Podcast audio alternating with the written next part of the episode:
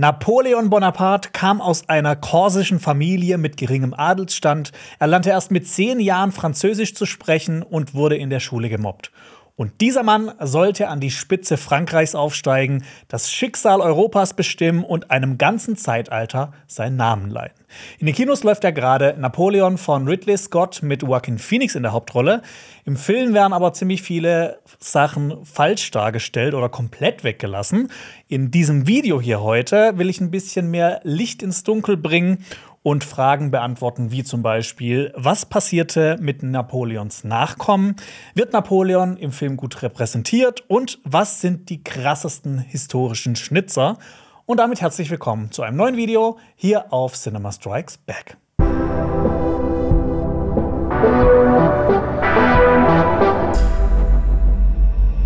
In Vorbereitung auf den Film habe ich mich die letzten Wochen wirklich sehr, sehr, sehr umfassend mit Napoleon und seiner Zeit beschäftigt. Und heute habe ich mir für dieses Video den Marius als Verstärkung geholt. Bonjour. Der weiß noch nicht, was heute auf ihn zukommen wird.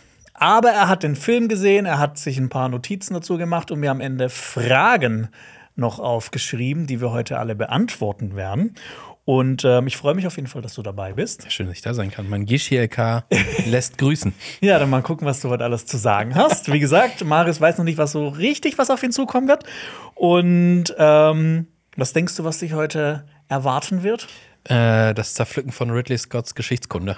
Vielleicht. Vielleicht. Ja, das ist dann nicht mein Part, das wird dann vielleicht dein Part. Aber ja, ich meine, ähm, Napoleon war ein wichtiger Mann, das haben Ja. wir schon am Anfang ähm, gesagt. Und äh, vor kurzem wurde nämlich ein Hut von ihm für 1,9 Millionen Euro versteigert. Ah, So ein drei, so, so ein richtiger. Äh, Genau, so ein Filzhut Genau. von ihm, dieser, dieser sehr äh, ikonische Hut von ihm. Ja, schön. Ja, wir werden heute so vier große Punkte in diesem Video besprechen mit ein paar Unterpunkten. Ähm, das sind, wie kam es dazu, dass Napoleon Kaiser wurde? Wer war Napoleon überhaupt? Was wurde ausgelassen und falsch dargestellt? Also im Film von Ridley Scott. Und was passierte eigentlich danach? Und ein kleiner Disclaimer natürlich hier an, an diesem Platz. Napoleon und sein Leben und sein Wirken, das ist ein ultimativ komplexes Thema. Und umso mehr ich darüber gelesen habe, desto mehr habe ich eigentlich gemerkt, so dass ich eigentlich überhaupt keinen blassen Schimmer habe. ähm, deshalb werde ich heute auch nicht auf jedes einzelne Detail eingehen können und auch manche Sachen verkürzen, weil es einfach sonst, ich könnte 15 Kanäle aufmachen, YouTube-Kanäle und jeden Tag ein Video bringen und ich würde trotzdem noch an der Oberfläche kratzen.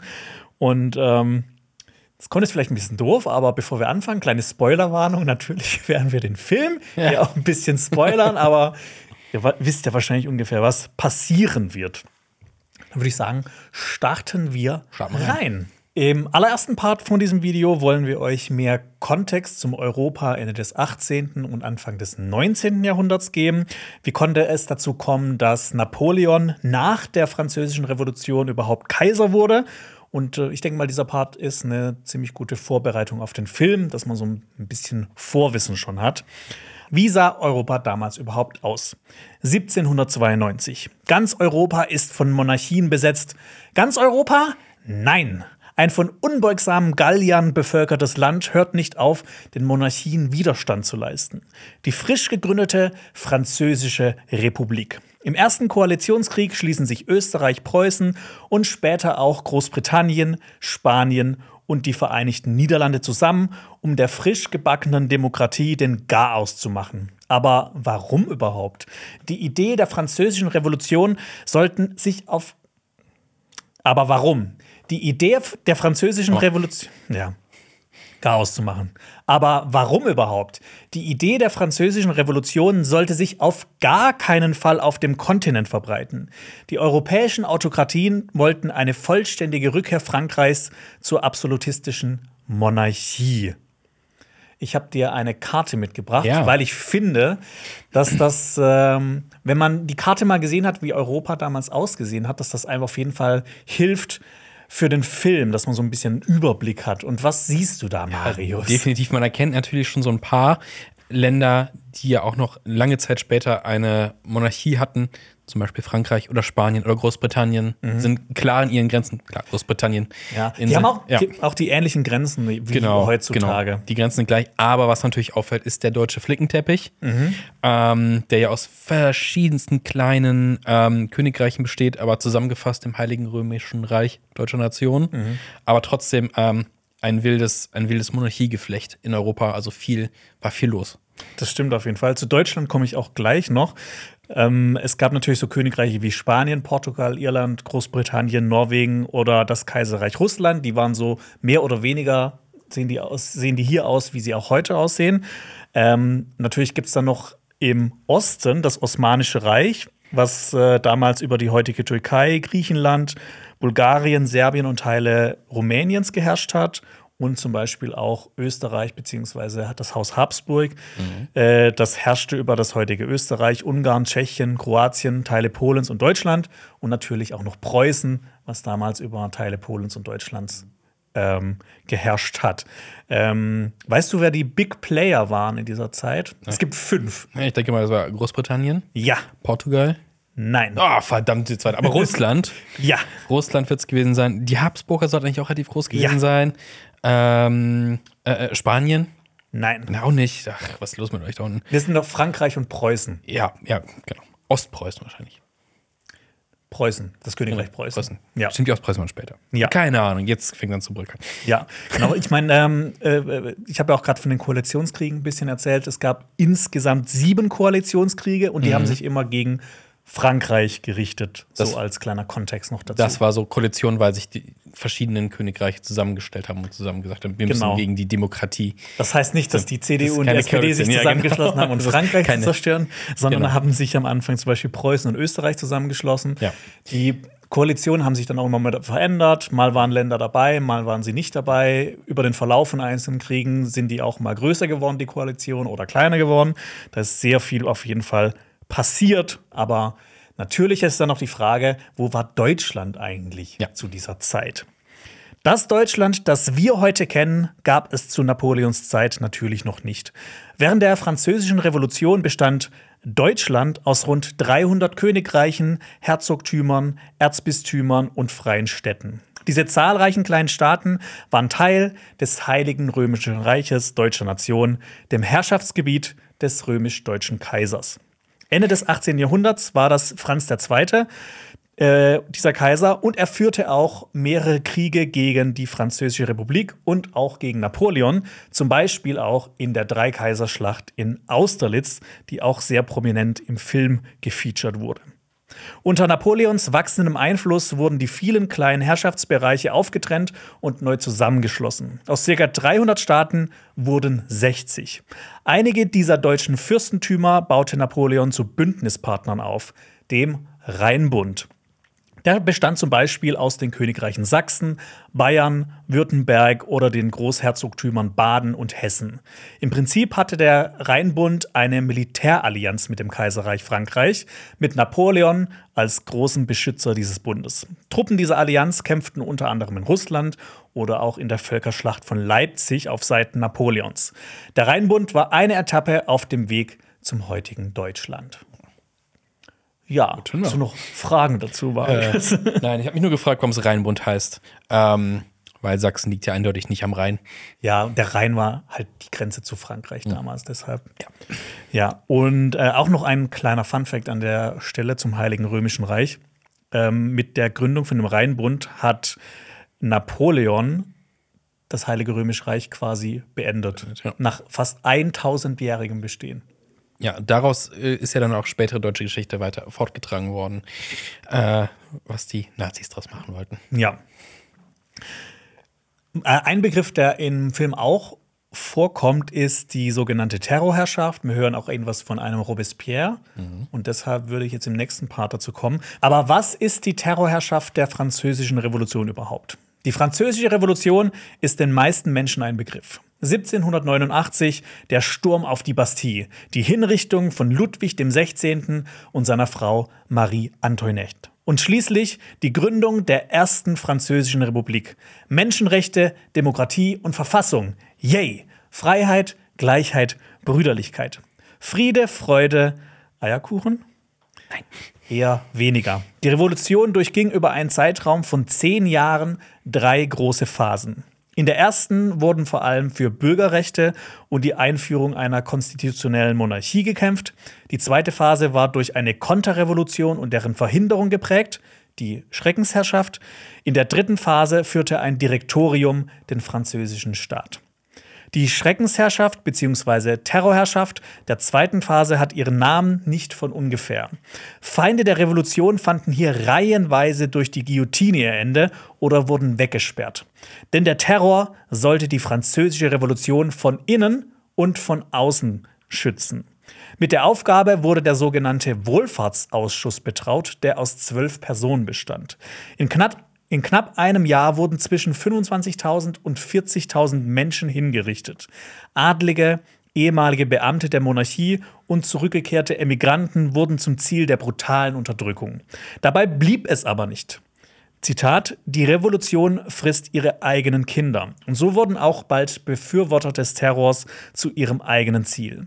Maximilien de Robespierre war einer der wichtigsten Figuren dieser Zeit und er prägte den Terror maßgeblich. Selbst vor Mitgliedern des Wohlfahrtsausschusses machte er nicht Halt. Bis Robespierre und seine Anhänger im Juli 1794 gestürzt und er schließlich selbst durch die Guillotine sein Ende fand. Die Terrorherrschaft wurde beendet. So ist es. ja, ähm, die Terrorherrschaft, die wird ja auch ein paar Mal im, im Film erwähnt. Und mhm. ich weiß nicht, wie es bei dir war ich finde so, wenn man noch nie davon gehört hat, ist das so ein bisschen weird. So, hä, ist es gerade französische Revolution oder ist, ist das Terrorherrschaft? Aber es ist ja innerhalb davon. Genau, also ich finde, man hört ja immer so ein bisschen die ganzen positiven, also gerade wenn man halt demokratisch unterwegs ist, findet man ja, äh, oder hält man die Revolution ja für was Gutes eigentlich, weil weg mit der Monarchie, hier mit der ja. Demokratie. Und ich muss ganz ehrlich sagen, bei uns im GCLK kam das mit der Terrorherrschaft sehr zu kurz. Ich glaube, das hört dann mit Robespierre auf. Ja. Äh, und Rousseau und alles davor war der, also Robespierre hat ja sehr auf den Gedanken von Rousseau, der viel früher schon äh, Gedanken zu, dazu hatte, wie man so einen Staat so lenken, lenken kann, demokratisch, ganz grob gesagt. Ähm, da hört das auf. So Terrorschaft, da muss ich dann auch so fragen, ey, wer terrorisiert hier wer und dann kamen ja noch Royalisten dazu, also Leute, die in die Monarchie wieder zurück wollten. Es ist schon sehr verwirrend, auch gerade im Film. Es ist ein sehr komplexes Thema und ja, wie gesagt, das ist auch alles immer sehr runtergebrochen. Sehr gerafft, um ja. halt so eine seichte Basis zu bilden für Napoleon im Film jetzt. Ja. Ja, ich habe tatsächlich, glaube ich, auch Robespierre ähm, vor allem in Französisch durchgenommen. Oh. Ja.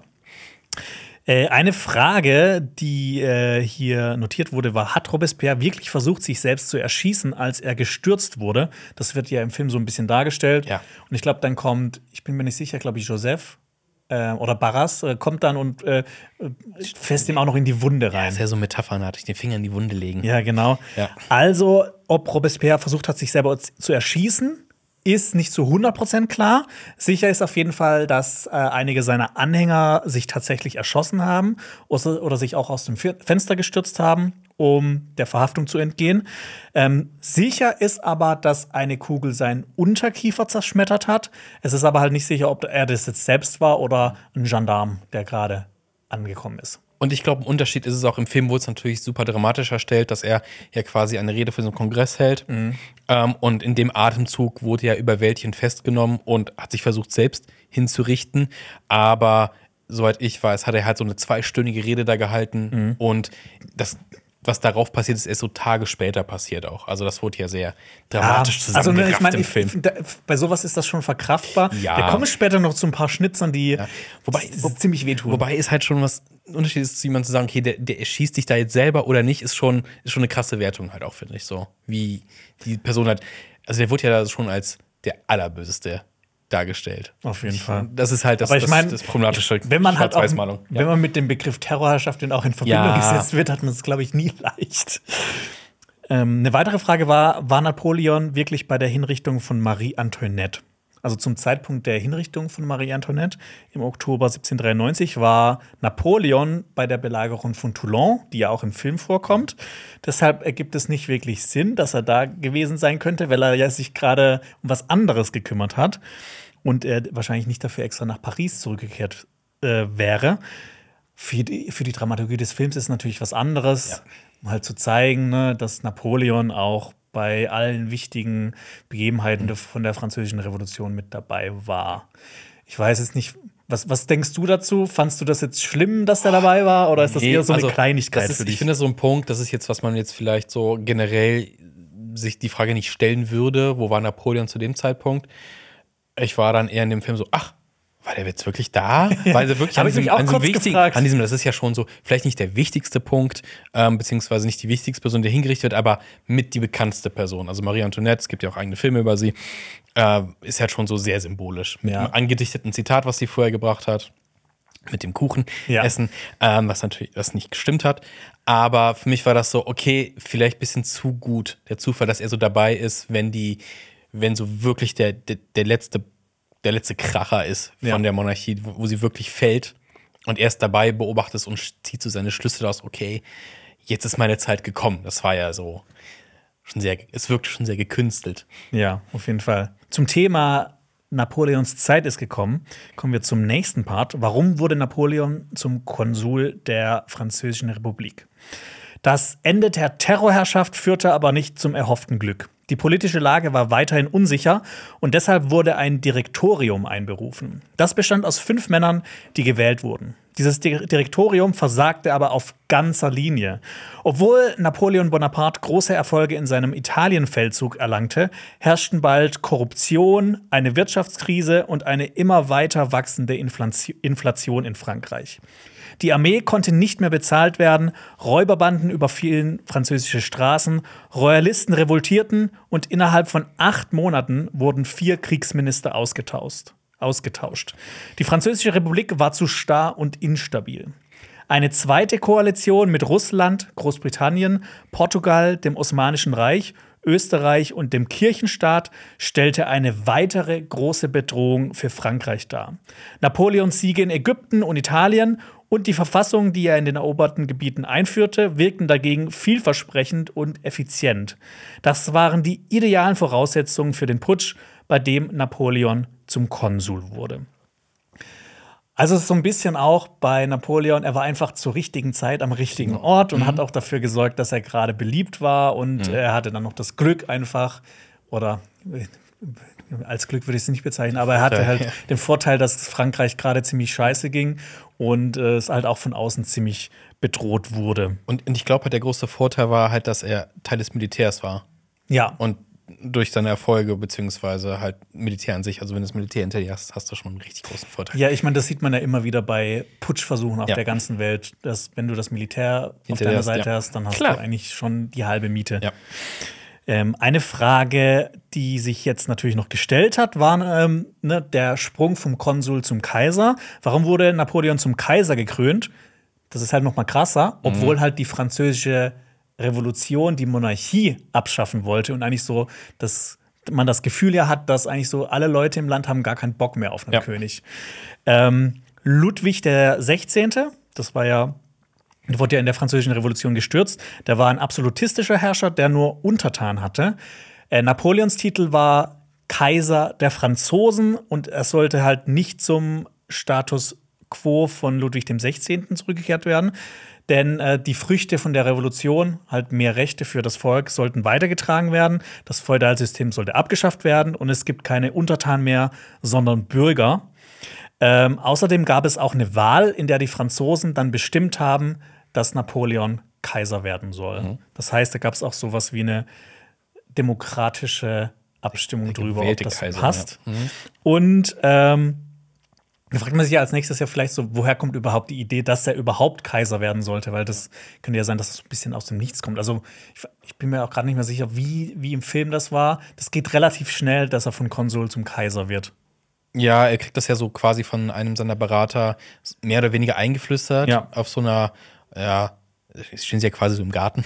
mehr oder weniger. Er sagt, hey, Da wird grob gesagt, hey, komm, das Volk lechzt nach einem, äh, nach einem Anführer, sei du der Kaiser quasi. Ja. Also es gibt da auf jeden Fall mehrere Gründe, warum er, warum überhaupt die Idee hervorkam, dass er Kaiser werden sollte. Es gab eine Verschwörung gegen Napoleon und dazu hat Napo- Napoleon gesagt, Sie versuchen die Revolution zu zerstören, indem sie mich als Person attackieren. Ich werde sie beschützen, denn ich bin die Revolution. Das ist auch krass. ja. Also Revolution aus dem, ja, das hört sich so an, dass er sich so als einer des Volkes verstanden halt Ja. auch. Ja. Das klingt so ein bisschen auch so wie seine Version von L'État c'est moi, der Staat Ja, bin ich. ist ne? halt genauso. Ja, genau. Das, Und- was sie eigentlich ja verhindern wollten, nämlich L'État c'est moi, Ja. sollte ja quasi durch, Ja. durch diese ganzen Wahlen und Räte etc. ja aufgehalten werden. Und was auch gesagt wurde, ist, dass halt nur das Erbprinzip eine Konterrevolution verhindern könnte. Also, dass Napoleon halt ein Kaiser wird, der dann Erben hat, die er benennt und die dann quasi seinen Stab weitertragen. Ähm, außerdem ein weiterer Vorteil an der Kaiserwürde sei auf jeden Fall das Prestige und dass man bei anderen Königen und Kaisern ähm, so auf Augenhöhe denen begegnen kann, wenn man ja selber ein Kaiser ist. Ähm, und es gibt natürlich auch einen Pluspunkt in katholischen Kreisen, weil ein Kaiser muss ja von ähm, Papst ausgerufen. Genau, Ja. muss, ein Papst muss ja quasi hinter dieser Entscheidung stehen. Kannst Und- auch deinen eigenen Papst einsetzen. Also ja Ja. Noch ein Grund äh, dafür war, also Napoleon meinte halt auch, dass ähm, die Bourbonen, also die, die den König, die, die Königsfamilie von davor, dass die halt so endgültig alle Hoffnungen verlieren sollten, wenn jetzt halt plötzlich wieder ein Kaiser in Frankreich regiert. War es nicht auch so, dass ähm, die Monarchie war ja quasi, es waren ja nicht alle tot. Ich glaube, die waren ja auch alle im Exil, wenn ich das Ja, richtig genau. meine. Also die haben ja, ich weiß gar nicht, wo äh, der nächste Ludwig sich versteckt hatte. Ich glaube, es war der nächste war auch Ludwig, oder? Ja. Ja. Zu den anderen Ja, Ludwigs kommen wir später noch. Ja. Ja. Aber die, die waren auf jeden Fall noch da. Ich finde, das, das war auch ein wichtiger Punkt. So, hä, Ja. wo sind die also die eigentlich alle? französische Revolution hat nicht die komplette Königsfamilie ausgelöscht, sondern da gab es noch sehr viele weitere. Wie in Russland. Ja. Ähm, da war noch eine Frage. Ähm, hat Napoleon sich wirklich selbst gekrönt? Und ja, das stimmt soweit. Der Papst wusste aber Bescheid und es war halt auch abgemacht, dass er sich selber krönt. Deshalb kommt das in dem Film. Im Film wird es so ein bisschen dargestellt, als ob das so ein großer Schock wäre, als ob er ihm die Krone aus der Hand reißen will. Reiste der sich da Ja. quasi und macht das ohne diesen Akt, ja. Ja, aber der Papst hat, äh, der hatte nichts dagegen, hatte auch keine Einwände. Ähm, deshalb ist es, ist es halt auch ein Mythos, dass Napoleon so in seiner Arroganz äh, die, die Krone an sich gerissen hat, um quasi auch so die Herrschaft an sich zu reißen. Ich glaube, man muss das halt auch immer sehen. Man sieht ja mal so, keine Ahnung, so ein bisschen vielleicht auch die katholische Kirche gerade so als so, also so die, dieses, dieses ethische und dieses religiöse, aber es war halt auch super politisch. Und äh, ich, damals, also zu frühen Zeiten gab es ja auch super viele Skandale, was das angeht, oder Sachen, die heute vielleicht auch nicht mehr gehen würden. Also es gab zum Beispiel einen Papst, der auch ganz öffentlich Beziehungen zu Frauen unterhalten hat und äh, auch diverse Orgien äh, veranstaltet hat. Guckt mal Ice White Shut. ist darauf ähm, äh, ist daraus inspiriert worden. Guck mal, Aber so zu Haben dem wir, haben wir schon wieder hier das Ding gezogen. Ice White Shut ist von Stanley Kubrick und der wollte ja auch einen Napoleon-Film machen. Richtig. Nee, aber dass es, dass es so ist, dass es natürlich auch viel Klüngel ist, wie man hier sagt. Ne? Diese Absprachen, nee, Papst, wir machen das so und so und dann ist das cool und dann kriegst du das und das. Also es ist ja alles so Absprachen auch untereinander. Ja. Jetzt kommen wir zum nächsten großen Part. Wer war Napoleon überhaupt? Äh, Im zweiten äh, Part will ich jetzt vor allem darauf eingehen, wer und vor allem wie Napoleon war und was mir an Joaquin Phoenix in Ridley Scotts Verfilmung gefehlt hat. An seinem Napoleon, welche Eigenschaften und Begebenheiten und Errungenschaften des Franzosen hätten Napoleon als Film für meiner Meinung nach ein bisschen besser gemacht. Ähm, und so, was fehlt mir an dem Napoleon in Ridley Scotts Verfilmung? So die kurze Antwort ist viel. Weil ich, ich meine, ich, äh, ihr könnt gern hier noch mal die Kritik anschauen. Ich war ja nicht so begeistert, auch von Joaquins, äh, Joaquin Phoenix Version von Napoleon nicht. Und ähm, wie war es bei dir? Wie, wie, wie kam für dich Joaquin Phoenix äh, als Napoleon rüber? Also, ich habe das so ähnlich gesehen, wie du es auch in der Kritik gesagt hast am Anfang. Ich war sehr begeistert vom Casting von Joaquin Phoenix, weil er ein großartiger Darsteller ist. Ähm, aber dann ging's los. Nach so den ersten Aktionen, die er im Film durchführt, dachte ich so, okay, er legt ihn doch eher auch in so eine weirde Richtung an, wie er zum Beispiel jetzt ganz übertrieben in Joker spielt oder in Bo's Afraid. Oder auch ein bisschen in Gladiator, wo er auch einen Kaiser gespielt hat. Genau, eher so ein bisschen, okay, der ist ein bisschen, ein bisschen weird. So ein, klein, ein bisschen weirdo und dann wird er auch zu so einem Sexmaniac und macht komische Geräusche. Und es ist alles so ein bisschen, bisschen weird dargestellt und auch die Beziehung zu seiner Mutter und sowas. Ähm, und da war ich so ein bisschen, ähm, ja gut, der braucht ja aber auch irgendwie so ein bisschen mehr Charisma an sich und nicht so eine weirde Ausstrahlung, weil er hat nun mal äh, die Truppen quasi auch so in seinen Bann gezogen. Also ich glaube, so einer hätte es vielleicht nicht so krass geschafft, dann Kaiser zu werden. Klar gibt es auch äh, relativ viele Unsympathen, die irgendwie äh, auf dieser Welt Diktatoren wurden oder die Herrschaft an sich gerissen haben, aber Es gibt immer so einen es, Punkt. ga- es ne? gibt auch so, ja, aber ich finde, das war halt dann so ein bisschen zu drüber. Und deswegen war ich am Ende doch eher so, ja, war mir ein bisschen zu drüber. Das war mir zu, ein bisschen zu viel Weirdness. Also hätte zwei, hätte noch eine Seite dazu machen sollen, vielleicht. So Ja. diese Charisma-Seite. Ja. Ja, also ne, was im Film auf jeden Fall rüberkommt, sind so, dass er große Ambitionen hat. Ich meine, Napoleons große Vorbilder waren ja Alexander der Große und Julius Caesar, auch zwei große Persönlichkeiten der Weltgeschichte. Das wird ja auch im Film gesagt, von wegen, da sagt ja auch, du bist der Julius Caesar der Franzosen. Ja, Napoleon hat auch ein Buch über Julius Caesar geschrieben. Ähm, so seine Fähigkeiten als Feldherr kommen auch rüber, würde ich mal behaupten. Und ähm, auch seinem Liebesleben wird relativ viel Screentime eingeräumt. Was fehlt dann aber noch? Und ich habe jetzt so eins, zwei, drei, vier, fünf, sechs, sieben Punkte, wo ich mir gedacht habe, so, wenn sie noch ein bisschen von dem gezeigt hätten, das wäre auf jeden Fall gut geworden, besser geworden. Aber ne, ich bin immer noch der Meinung, dass man keinen Film über Napoleon machen kann, wo man sein ganzes Leben erzählt, sondern das muss, das, das kann nur in einer Serie sein. Hm, ja. Deshalb würde ich jetzt mal zum ersten Punkt kommen. Ich habe das mal der Underdog genannt. Nämlich Napoleon wurde ja 1769 auf Korsika geboren, was bis dahin eine unabhängige Republik war. Und ähm, quasi im Jahr, in dem er geboren wurde, wurde es erst von Frankreich annektiert. Das heißt, so theoretisch kam er, auch- ne? Korsika war eine eigene Republik. Ja. Er kam nicht mal so richtig aus Frankreich. Ähm, er stammte auch äh, aus, jetzt nicht aus einfachen Verhältnissen. Seine Familie äh, kam aus einem geringen Adelsstand.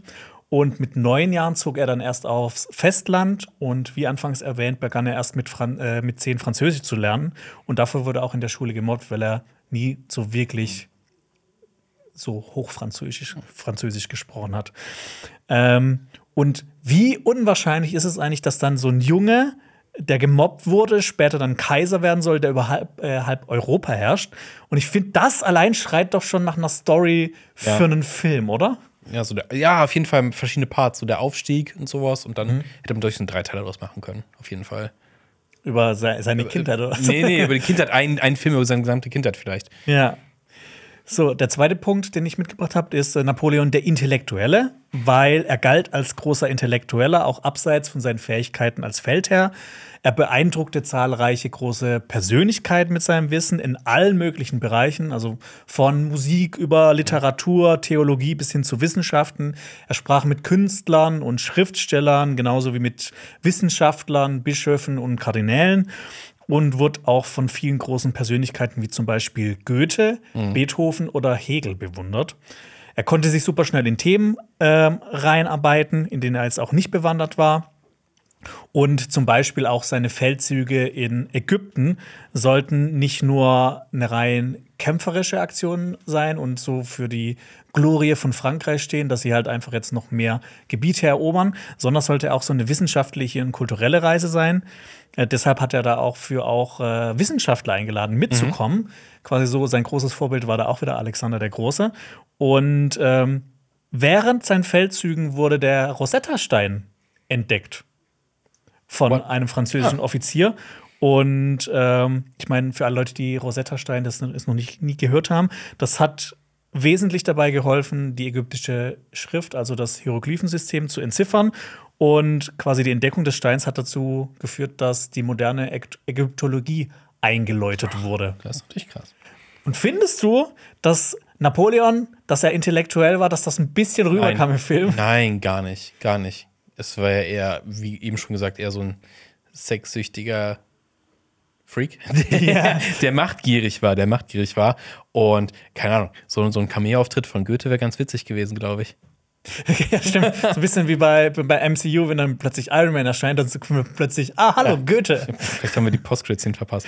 Ich, hab, ich, hätte, ich hätte noch einen Fun-Fact zu seiner Beziehung zu Beethoven. Ja. Ähm, und zwar ähm, hat Beethoven ihm die Eroica gewidmet. Und äh, später, als ähm, äh, ich glaube, äh, als irgendein Krieg geführt worden ist, hat ähm, Beethoven das von dem den Namen Napoleon äh, in Wut ausradiert auf einem Notenblatt. Ich, ich, war- äh, sogar also, ein Bild von. er hat ja auch mal ähm, Wien eingenommen. Ich hatte Mhm. irgendwas mal gelesen, dass äh, Beethoven sich im Keller versteckt haben soll vor den französischen Truppen. Ja. Ähm, dann kommen wir zum nächsten Punkt. Ähm, Als er sich zum Kaiser gekrönt hat, genau das war der Kaiser Punkt. Genau. Dann, da, da, war, da war Beethoven dann sauer und hat ihn einen Verräter an seinen Idealen genannt. Ja.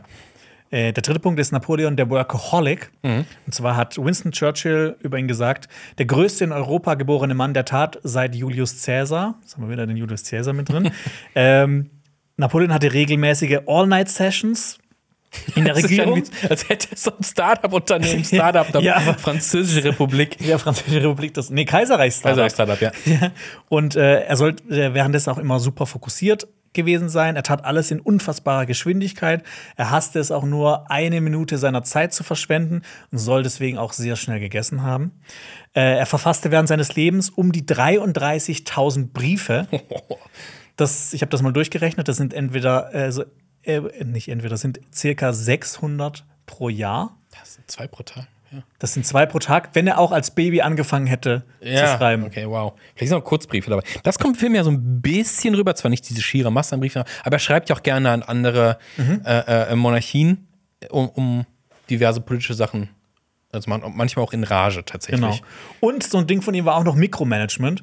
Und zwar war kein Aspekt seines Reiches für ihn zu unwichtig. Äh, selbst bei so Kriegsvorbereitungen oder auf dem Weg in die Schlacht kümmerte er sich so um, ich sag mal, um unwichtige Ja. Dinge. Ich äh, habe da auch zwei Beispiele mitgebracht. Und zwar hob er zum Beispiel bei Kriegsvorbereitungen mal ein Besuchsverbot für Theatergäste in Piemont auf, die die Tänzer ausgepfiffen haben, die sie nicht mochten. Schön. Oder er hat zum Beispiel äh, erlaubt, dass Pferderennen in allen Gebieten seines Imperiums, die für ihre Pferderassen bekannt seien, äh, dass die da ausgerichtet werden dürfen. Hm, immerhin, ja. Also er hat sich wirklich auch wirklich um sehr, sehr geringe Dinge gekümmert. Das ist natürlich aber auch schon krass, weil eigentlich versucht man ja Micromanagement irgendwie zu verhindern. Ja, aber Weil er war da halt nicht alles so. unter einen Hut gebracht. Aber kam das für dich im Film so rüber? Nee, auch überhaupt da nicht. Ähm, der Fokus lag ja auch eher auf der Beziehung, da kommen wir auch später noch zu, zu Josephine. Nicht Und- wirklich, nee. Und das war eher so, er richtet seine Sachen eher daran aus und nicht äh, an Schlachten. Das, also man hat sowieso von, seinem, von seinen Fähigkeiten hier und da was gemerkt, aber es wurde nicht so hervorgehoben, dass er jetzt so ein krasser Stratege ist und wirklich bis ins Kleinste geplant hat. Und da kommen wir, äh, kommen wir ähm, beim Stichwort Strategie zum nächsten Punkt. Napoleon, der Anführer, der Esprit de Corps, also der Chorgeist, war ihm extrem wichtig. Also, dass seine Soldaten immer motiviert waren und ein Wir-Gefühl entwickeln. Und das, wurde, das war ihm so wichtig, dass die halt nicht direkt vom Schlachtfeld fliehen, wenn es mal brenzlig wird. Er wusste auch instinktiv, was seine Soldaten wollten und gab ihnen das, wenn er konnte. Er liebte es auch, Zeit mit ihnen zu verbringen und lobte sie auch öffentlich, statt den ganzen Ruhm nur für sich einzuheimsen.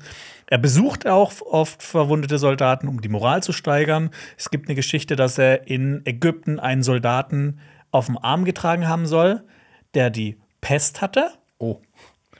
Risky. Und er führte eine neue Militärkultur in die französische Armee ein, die von Ehre, Patriotismus und einer Hingabe ihm gegenüber bestimmt war.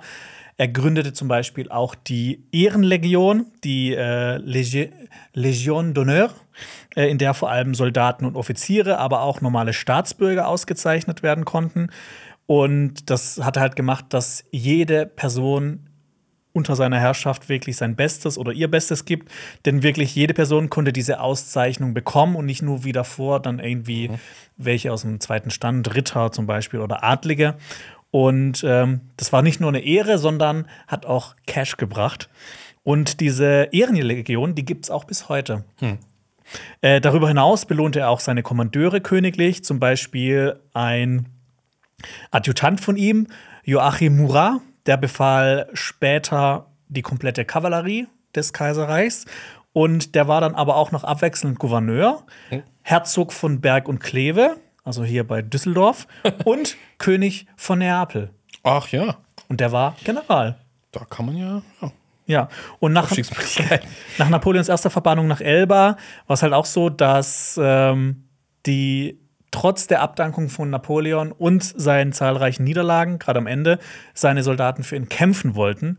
Und das war ja so einer der Hauptpunkte, die ich am Film, an, se- an, an Napoleon im Film nicht so gut fand, dass das halt nicht rüberkam, weil es ja auch so, ne, er wollte immer, also in echt wollte er die Truppen motivieren und inspirieren, hat viel mit denen geredet. Ähm, und warum sollten dann Soldaten gerade so nach Elba so begeistert sein, wenn Napoleon zurückkehrt, Ja. wenn im Film halt so zehn Minuten vorher erklärt wird, dass in Russland Hunderttausende gestorben sind? Ridley Scott hat es ja so ein bisschen versucht. Ähm, ich glaube, da ziehen sie in den Russlandfeldzug. Ähm, da verteilt er ja Brot Ja. an die Soldaten und er reitet ja auch mal quasi die Schlachtlinie ab und alle so rufen Hurra. Mm, aber so tatsächlich dieses, was du gesagt hast, dass er mal so in die Zelte von denen geht oder bei denen sich ans Feuer setzt. Also Diese dieses- Verbrüderung. Diese, diese Ja, ja. Verbrüderungssachen. Ähm, die natürlich, das ist zu seinen Gunsten, das muss man ja auch mal sagen, ne, das, ist ja, das macht er nicht, weil er so nett ist, sondern ist natürlich äh, für seinen, für seinen Vorteil genutzt, was ihm ja auch später geholfen hat nach Elba. Ähm, ja, das hätte man auch ruhig ein bisschen mehr machen können, weil das fand ich auch dieser Kritikpunkt, er wird verbannt und es wird gesagt, boah, nee, das war der größte Fail, du bist raus. Und Da kommt er zehn dann Minuten kommt später er zurück, zurück. und die Soldaten legen auf ihn an und denken sich dann so, dann, dann sagt er drei, vier Worte und so, oh, ja, er hat doch schon recht. Also das hätte ich mir, das weiß nicht, das hätte man vielleicht anders inszenieren können. Selbst in Filmen von äh, wie Waterloo, die halt äh, damit Waterloo. Waterloo. Nee, aber okay. Sorry, also das ist ja die englische Aussprache, es ist Waterloo. Deshalb, ich werde wahrscheinlich auch immer die englische Aussprache, obwohl es Waterloo heißt, äh, sagen. Ähm, da wird das ja auch, das beginnt mit dem Tiefpunkt von ihm, wo er, wie er zum ersten Mal abdanken muss. Und selbst da haben sie es geschafft, das zu erzählen, dass seine Soldaten ihn lieben. Ja. Und dass er, wenn er als er zurückkommt, dass, ähm, dass sie wieder für ihn kämpfen wollen, obwohl er schon einmal am Boden war. Ich finde, das ist halt ja auch ein, ein wichtiger Punkt, den man erzählen muss. Eben genau dieses Warum. Also warum willst du diesem Mann anhängen, der gerade hunderte, tausende deiner, deiner, mit, deiner Kollegen, will ich schon sagen, deiner Mitsoldaten äh, quasi in den Tod geschickt hat. Warum feierst du den quasi noch in der Ja. Situation? Und dafür ein Verständnis aufzubauen, also jetzt nicht so, ja klar, würde ich auch so machen, sondern, sondern wegen, okay, das hatte schon seine Gründe, da gibt es eine riesige Vorgeschichte, das hätte man ruhig noch ein bisschen vertiefen können, weil es ist ein wichtiger Punkt im Film halt auch, Ja. äh, diese Rückkehr und dass es dann halt zur Riesenkatastrophe kommen kann. Ey, guck mal, du hättest im Film so zwei, drei Szenen machen können, Ja. wie er zum einfachen Soldaten geht, dem auf die Schulter klopft. Und es wäre schon besser gewesen. Ja, oder mal so ein, zwei, gut, der Film war schon sehr, drehte sich schon sehr um ihn, Ja. aber vielleicht so ein, zwei Szenen so aus dem Lager, wo du ein paar Soldatengespräche so am, am, am Feuerabend vor der Schlacht so was mitbekommen kannst.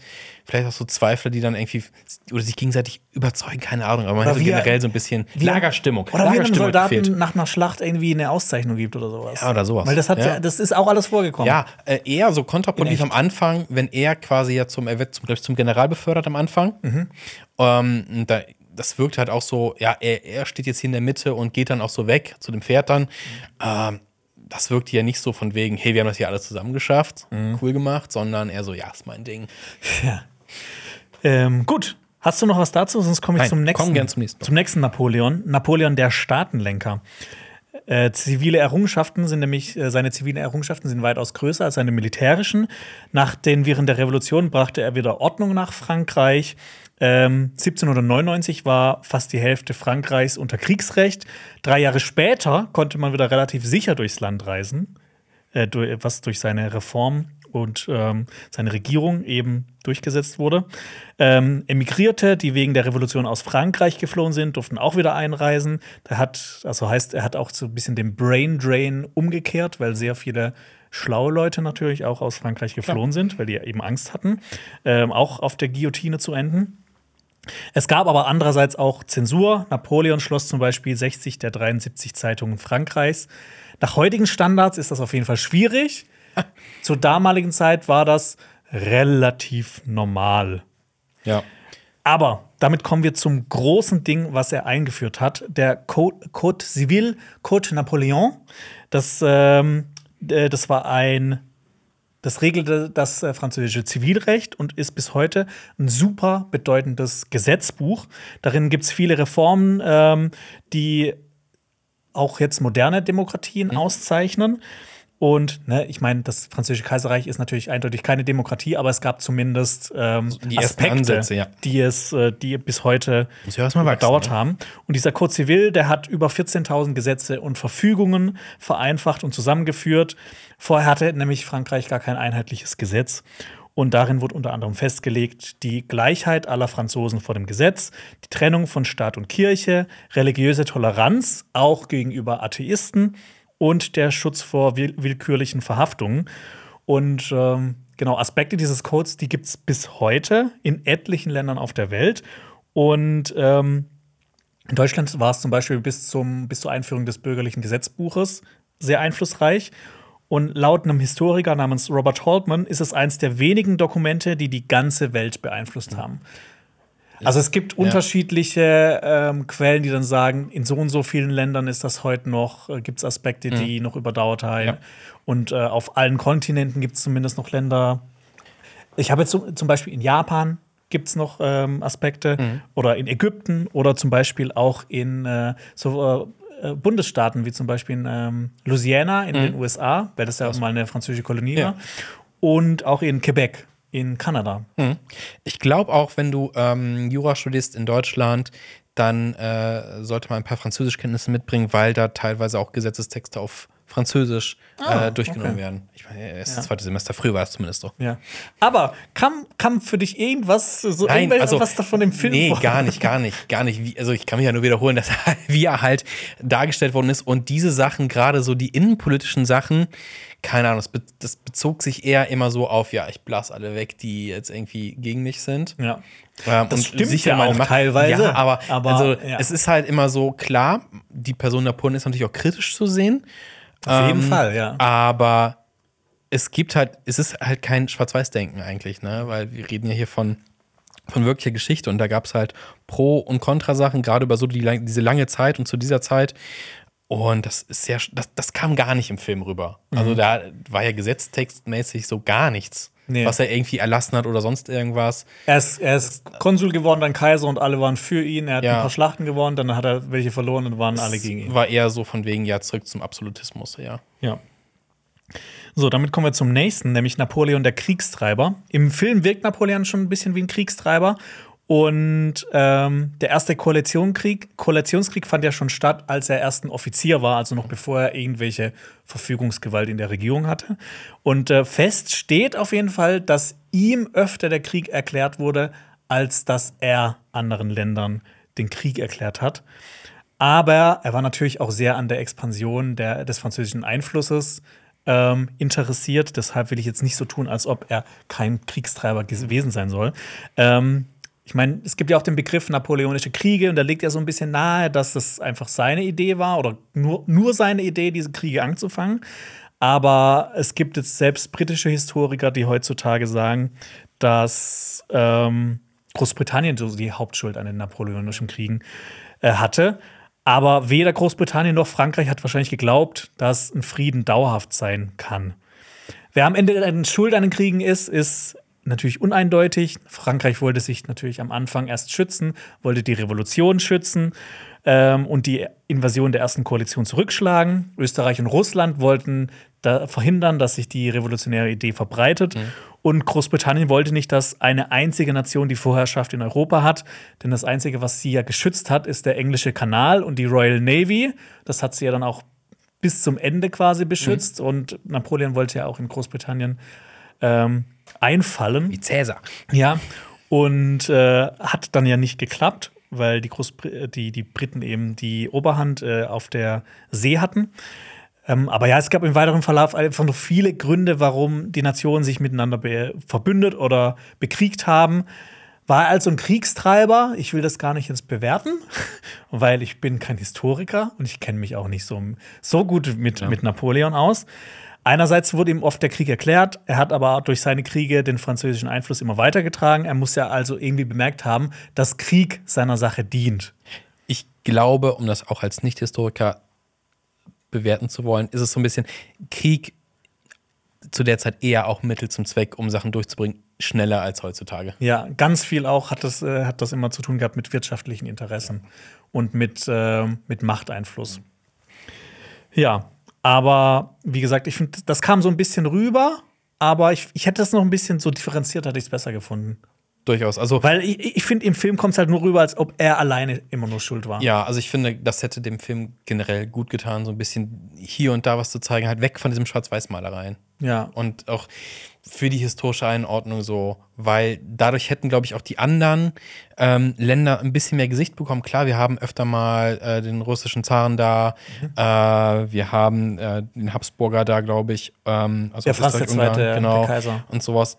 Wir sehen hier und da historische Figuren, aber es ist mir nicht differenziert genug gewesen. Also hätte man ruhig noch ein bisschen ausbauen können.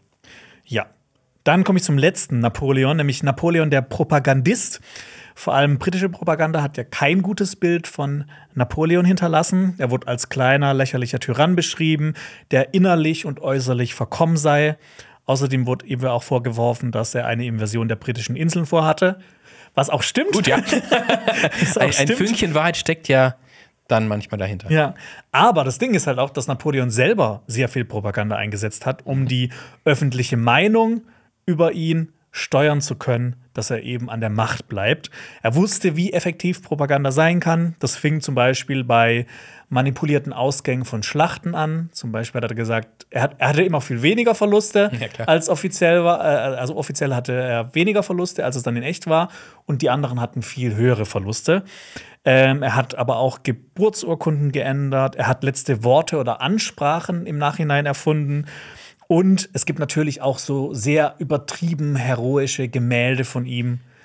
Ich meine, kennt ja jeder. Ist auf dem, Das auf dem Schimmel, Pferd, das sich genau, aufbäumt, bäumt, die ja. Überquerung der Alpen. ja. Genau. Und schon früh hat äh, Napoleon versucht, einen Personenkult um sich aufzubauen. Findest du, dass, dass der Propagandist Napoleon im Film ein bisschen vorkam? Ein bisschen auf jeden Fall. Auch hier hätte man es noch ein bisschen her weiter herausheben können. Klar, er sitzt ja mal da und lässt äh, ein Gemälde von sich äh, malen. Lässt seine Mutter noch mit reinmalen, Genau. die nicht da war. Genau. Ja. Ach ja, also ich glaube, das war, war okay. Jetzt aber, ich wäre jetzt nicht aus dem Film gegangen ohne komplettes Wissen und gesagt, ja, der war ja krass in der Propaganda. Mhm. Also, Also, was würdest du so summa summarum sagen, wo du jetzt das alles gehört hast und äh, wahrscheinlich ein bisschen Vorwissen hattest? Mhm. Ja. Aber da wäre mehr drin gewesen, oder? es wäre definitiv mehr drin gewesen. Halt auch ist die Frage, was wollte Ridley Scott machen? Halt so ein, ein, ein, Kriegsfilm, einen französischen Kriegsfilm zu Napoleons Zeiten mit coolen Warporn-Pics oder halt eine, eine Studie über Napoleon, was dem Film halt auch, ich finde, nicht geschadet hätte. Man hätte ja trotzdem diese krassen Bilder, die ja der Film durchaus hat, reinpacken können mit einer Spannung, aber halt auch vielschichtig, weil ich glaube, wir sind auch lange in einer Zeit, wo man viel Geschichte, äh, viel Vielschichtig. vielschichtige Geschichten erzählen kann, ähm, die Ich halt abseits von Schwarz-Weiß-Denken Ja, ich glaube auch, dass, dass viele Leute nach verlangen. Ne, ich meine, einerseits ist so Schwarz-Weiß-Denken ist dann einfach. Du hast einfach so einfache Bilder. Du weißt, wer der Böse ist, du weißt, wer der Ja. Gute ist. Das ist einfach. Aber ich glaube, wir sind jetzt schon ein bisschen verwöhnt, auch schon mit so Serien wie Game of Thrones, Thrones, dass ja. halt wirklich nicht Komplexer alles Gold sein. ist, was glänzt. Ja. Und dass die Leute auch so ein bisschen danach verlangen, dass man halt so ein bisschen differenzierter Ja. ähm, denkt und auch äh, so historische Persönlichkeiten auch dif differenzierter zeigt. Ja, aber ich finde es auch ein bisschen schade, Ja. weil da einfach so viel mehr drin gewesen wäre. Wobei ich aber auch verstehen kann, dass man das halt nicht in zweieinhalbstündigen Film packen kann. Ich, ich finde halt, man, ich glaube, der Film vergleicht, wird auch immer gerne halt mit Gladiator verglichen, aber ich finde halt, der Ausgangspunkt von Gladiator ist halt ein ganz anderer. Ja, weil ähm, Napoleon einfach halt so viel, wie du es ja auch schon erwähnt hast, so viel Einfluss hatte bis in die Jetztzeit, dass es da schon wichtig wäre, irgendwie diesem Bild irgendwie gerecht zu werden, weil man hätte ja auch einfach, das ist jetzt auch mal plump zu sagen, aber man hätte ja auch einfach irgendeinen Franzosen nehmen können oder das irgendwie in einem fiktionalen Rahmen packen können. Ähm, weil so verkommt es halt dann irgendwie schon zu so einem, zu der, zu einer sehr absurden Persiflage von Napoleon fast schon. ja, das stimmt, das stimmt. Ja, ich habe noch ein paar äh, Fragen mitgebracht zu Napoleon. Nämlich, war Napoleon nicht eigentlich klein, Ich glaube nicht. Marius? Nein, es ist auch. Ich glaube, es ist Propaganda. Ich sag mal, ich sag mal Jein. Es. Nach Größenstandards war er zur Dame, also nach heutigen Größenstandards war er relativ klein, aber es ist natürlich auch die Frage, was ist klein und was ist groß. Ähm, aber nach heutigen Standards wäre er kleiner als die Durchschnittsgröße. Aber nicht viel. Äh, laut seinen Memoiren war er nämlich 1,69, laut seinem Totenschein 1,66 Und heutzutage ist ein durchschnittlicher Franzose, das klingt so witzig irgendwie, äh, 1,78 groß. Also so 10 Zentimeter über ihm. Ja, guck mal, die Niederländer sind das größte Volk der Welt. Ja. Die sagen ja, pff, die Franzosen. Ja. Ähm, genau, das schwankt so, äh, sein, seine, auch äh, äh, sein, äh, dieses 1,69 bis 1,66, das schwankt so, weil es zwischen einen Unterschied gibt zwischen den Maßeinheiten damals und auch heute. Und ähm, es gibt halt auch Unterschiede zwischen den französischen und britischen, britischen Maßeinheiten. Deshalb ist das alles so ein bisschen Kuddelmuddel, wie groß er jetzt wirklich war. Ähm, die meisten Franzosen zu dieser Zeit waren zwischen 1,58 und 1,68 groß. Also war Napoleon komplett im Durchschnitt. Aber woher kommt natürlich der Mythos? Was würdest du jetzt annehmen? Sag mal, das waren die Briten. ja, also es gibt auch so, es gibt so mehrere Theorien, wo das herkommt, so dass äh, wahrscheinlich ist es, dass das aus der Propaganda kommt. Zum Beispiel gab es äh, einen britischen Karikaturisten, der nannte Napoleon in seinen Werken auch Little Boney. Äh, er soll aber auch kleiner gewesen sein, zum Beispiel als seine Gardeinfanterie, also seine Gardegrenadiere, die in der Armee so 1,76 groß waren. Also da war, er wurde ja immer mit denen zusammen gesehen und da waren die halt 10 Zentimeter größer als er und dann wirkt man da auch natürlich kleiner Ja. mit neben größeren Personen. Von manchen Soldaten wurde er auch Le Petit genannt, also der Kleine. Und ähm, genau wie gesagt, am wahrscheinlichsten ist eben das so dieser Mythos durch die Karikaturen und die Propaganda äh, von Großbritannien so weit gekommen ist. Äh, der Begriff Napoleon-Komplex wird ja auch so ein bisschen damit verbunden. Kle Ähm, kleine, kleine Männer, die was kompensieren müssen, wahrscheinlich. Genau, so kleine Männer, die halt ihre Körpergröße durch aggressives und dominantes Verhalten äh, kompensieren sollen, äh, wollen. Und äh, Napoleon war ja sehr ambi- ambitioniert und der Begriff Napoleon-Komplex wurde ursprünglich für Männer verwendet, die sehr ambi- ambitioniert waren, also nicht klein und ambi ambitioniert, sondern einfach nur ambitioniert. Und mit der Zeit wurde dann eben noch so ein Minderwertigkeitskomplex mit reingemischt. Und da natürlich Napoleon vor allem durch die britische Propaganda als klein und machthungrig beschrieben wurde, hat sich das dann immer weiter verselbstständigt. Ich habe.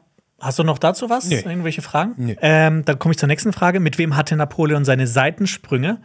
Äh, die genaue Zahl ist jetzt nicht bekannt und manche Quellen sprechen von 10, andere von 21. Letzten Endes muss er das nur alleine gewusst haben. und ähm, ich gehe die jetzt auch nicht im Einzelnen durch oder sowas. Aber Napoleon wusste schon, bevor er nach Ägypten gegangen ist auf seinen Feldzug, dass äh, Josephine ihm untreu war. Und äh, in Ägypten hatte er san- dann seine erste bekannte Affäre. Also t- im Film wird es ja komplett anders dargestellt. Ja. Dazu kommen wir später noch, dass er eben wegen der Affäre und wer das rausfindet, nach Frankreich zurückkehrt. Und dann habe ich noch eine letzte Frage äh, hier aufgezeichnet. Aufgezeichnet. aufgeschrieben. Hat Napoleons Mutter ihrem Sohn wirklich seine geliebte Eleonore de Noël besorgt?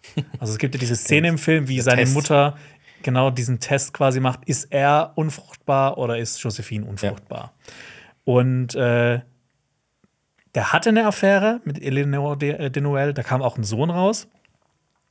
Aber die, diese Frau wurde nicht von seiner Mutter vorgestellt ihm, sondern von seiner Schwester Caroline, Die ja gar nicht vorkommt. die überhaupt nicht vorkommt. Auch die ganze Familie kommt nicht wirklich Parts. vor.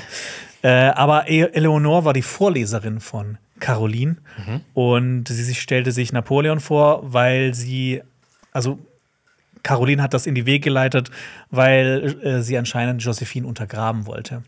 Ja. Also, gut. Damit kommen wir zum dritten von vier Parts. Was wurde im Film ausgelassen, beziehungsweise was wurde falsch dargestellt? Und da wollen wir uns halt ein paar Ereignisse anschauen, die jetzt nicht unbedingt äh, sich nur auf Napoleon beziehen und die falsch dargestellt wurden.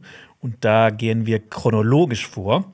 Und der erste Punkt ist Napoleons Rückkehr aus Ägypten. Im Film wirkt es ja so, als ob Napoleon alleine wegen Josephines Seitensprung nach Frankreich zurückkehrt. Und das ist auf jeden Fall kompletter Quatsch. Ich habe ja gerade schon ähm, äh, gesagt, dass ähm, er schon von dem Seitensprung wusste, bevor er nach Ägypten gegangen ist. Und der eigentliche Grund äh, war, dass er nach Frankreich zurückgekehrt ist, weil es Frankreich ziemlich miserabel ging. Wegen der schlechten Wirtschaft, wegen des Zweiten Koalitionskrieges. Oh, Und Österreich hatte Napoleons Eroberung in Italien fast auch schon wieder zurückerobert. Napoleon fühlte sich berufen dafür, den Karren aus dem Dreck zu ziehen. Und äh, er hat auch gemerkt, dass sein Ägyptenfeldzug so ein bisschen zum Stillstand gekommen war. Und wenn er halt nicht weiter Ansehen gesammelt hätte, hätte wäre das halt eher ins Mhm. Negative gegangen und er hätte Ansehen verloren. Und deshalb hat er eben beschlossen, nach Frankreich zurückzukehren. Er ist aber auch so, wie es im Film gezeigt wird, zu mir nichts, dir nichts nach Frankreich abgehauen, ohne seiner Armee Bescheid zu sagen. Er hat nur sein Kommando übergeben. Und äh, es hätte dann auch gut sein können, dass er wegen Desertion angeklagt wird. Und das ist ja auch so ein kurzes Thema Ja. im, Ja. im Film.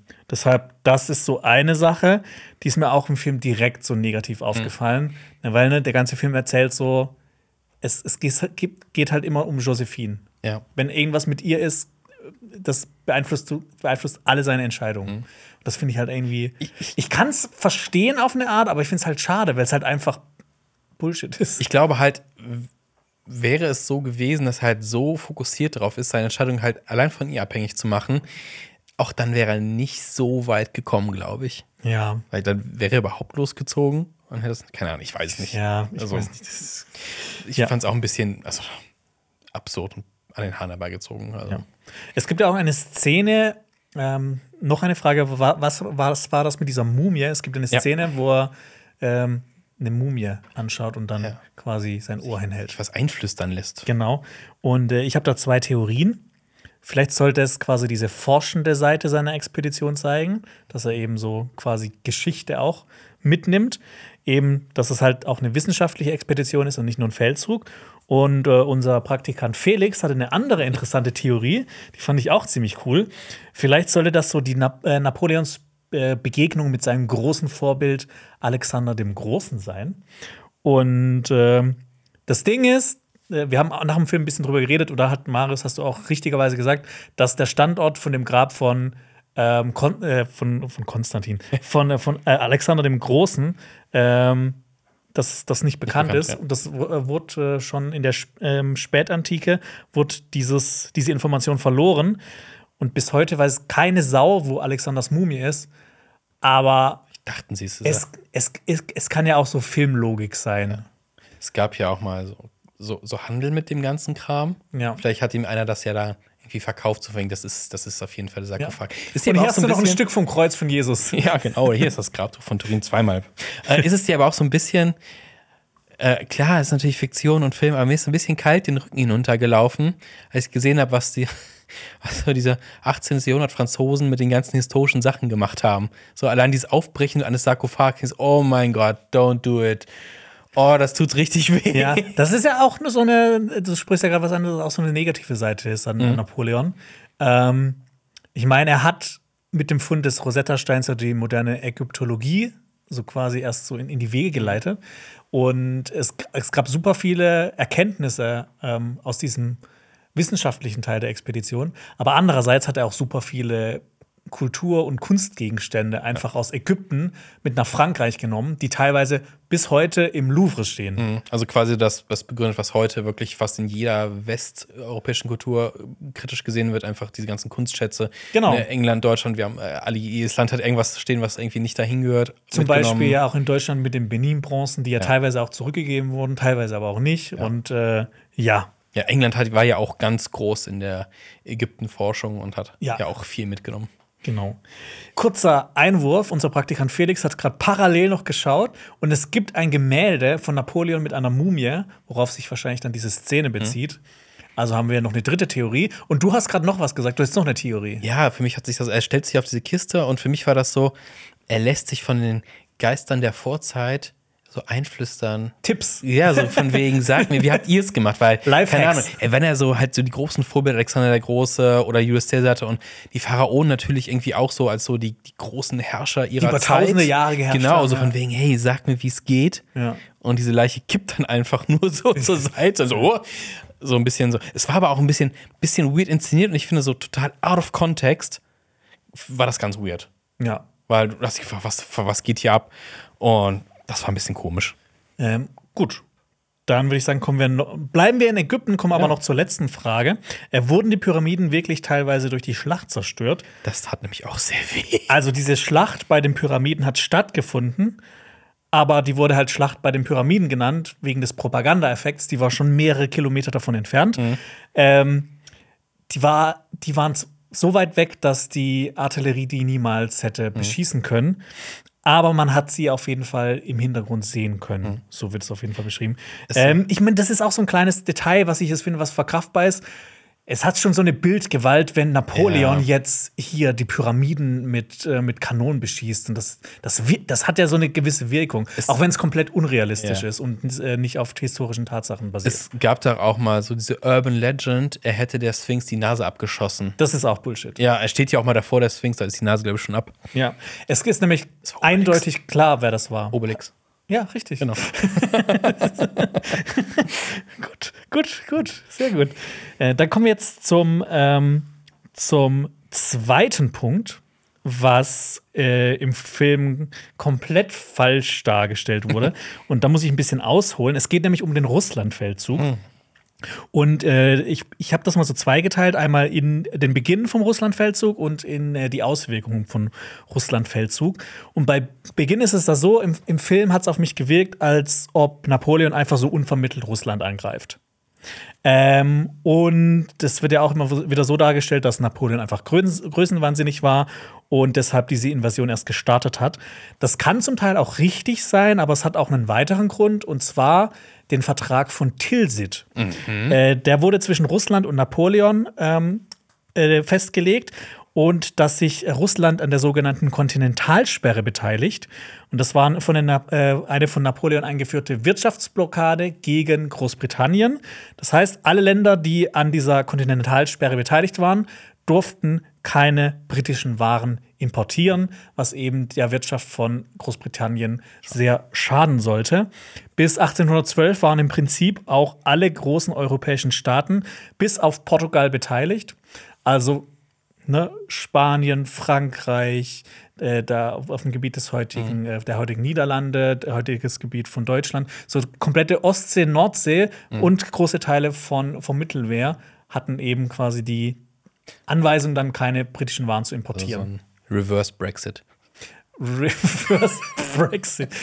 Ja, äh, ja, Ja. irgendwie so, ja. Und äh, Russland hat sich dann nicht mehr an die Abmachung gehalten. Ähm, das kann man jetzt so sehen, so, nee, das ist hier die, die Bösen, die Bösen hier, die haben sich nicht an der Abmachung gehalten. Aber es war ver- verständlich, weil die russische Wirtschaft auch extrem darunter gelitten hat. Ähm, außerdem sind die französisch-russischen Beziehungen immer schlechter geworden und Frankreich, Frankreich hat dann zum Beispiel auch Oldenburg annektiert, was bis zu dem Zeitpunkt, als sie es annektiert haben, dem Schwager des Zaren von Russland gehört hat. Und ähm, es gab auch ein Ultimatum vom Zaren Alexander, dass Napoleon alle seine Truppen aus Preußen und dem Herzogtum Warschau zurückzieht. Das heißt, es ging so hin und her. Es hat sich immer weiter hochgeschaukelt, bis es dann äh, letzten Endes zum Russlandfeldzug kam. Also Ich glaube, Ähm. Warschau spielt ja auch gar keine Rolle in dem Film. Also das, aber, das hört sich so an, als wenn die ganzen Truppen direkt so aus Frankreich so durch, durch so bis zu in die russische Grenze gehen und so gar nicht, wo die alle herkommen. Also ich finde, das kommt ein bisschen. Da werden jetzt so Truppen so zusammengesammelt aus verschiedenen Ja. Königreichen, aber das wirkt alles so, ja, die, die Franzosen gehen einfach Das sind alles die Franzosen. Ja. Nee, tatsächlich war es äh, eine, eine, eine Multikulti-Armee. Also da waren auch aus dem Rheinbund Truppen mit dabei, aus Holland, aus Frankreich. Und da gibt es halt Aufstellungen drüber. Von, diesem, von dieser Kompanie, die 5000 Soldaten hatte, kamen fünf zurück. Also so, so ungefähr. Ja. Ne? Das, ist jetzt Ja. ich, das ist einfach so vom Prinzip her. Also sie sagen im Film ja schon so, dass ne, kommt aus verschiedenen Nationen, aber ich Mhm. finde, also ach, das, man kriegt die ganzen Dimensionen gar nicht so gepackt in dem Film. Ja. Und äh, Russland wird ja auch immer so als Beweis gesehen, oder der Fe- Feldzug, dass Napoleons Größenwahn halt komplett amok gelaufen ist. Ähm, aber tatsächlich soll es nie ein Wort gegeben haben, bis nach äh, Moskau zu marschieren, weil Napoleon, weil er so eine riesige Armee hatte, mit einem kurzen Feldzug gerechnet hat. Einfach, weil er es nicht organisiert bekommen hat, so viele Soldaten, 600.000, über 600.000. Und ich glaube, es waren über 200.000 Pferde, die zu versorgen. Deshalb, er war ja auch dafür bekannt, einfach schnell zuzuschlagen und schnell zu gewinnen. Aber Russland war eben so groß und die Russen haben natürlich dann auch ähm, Ja. die verbrannte Erde-Strategie angewandt.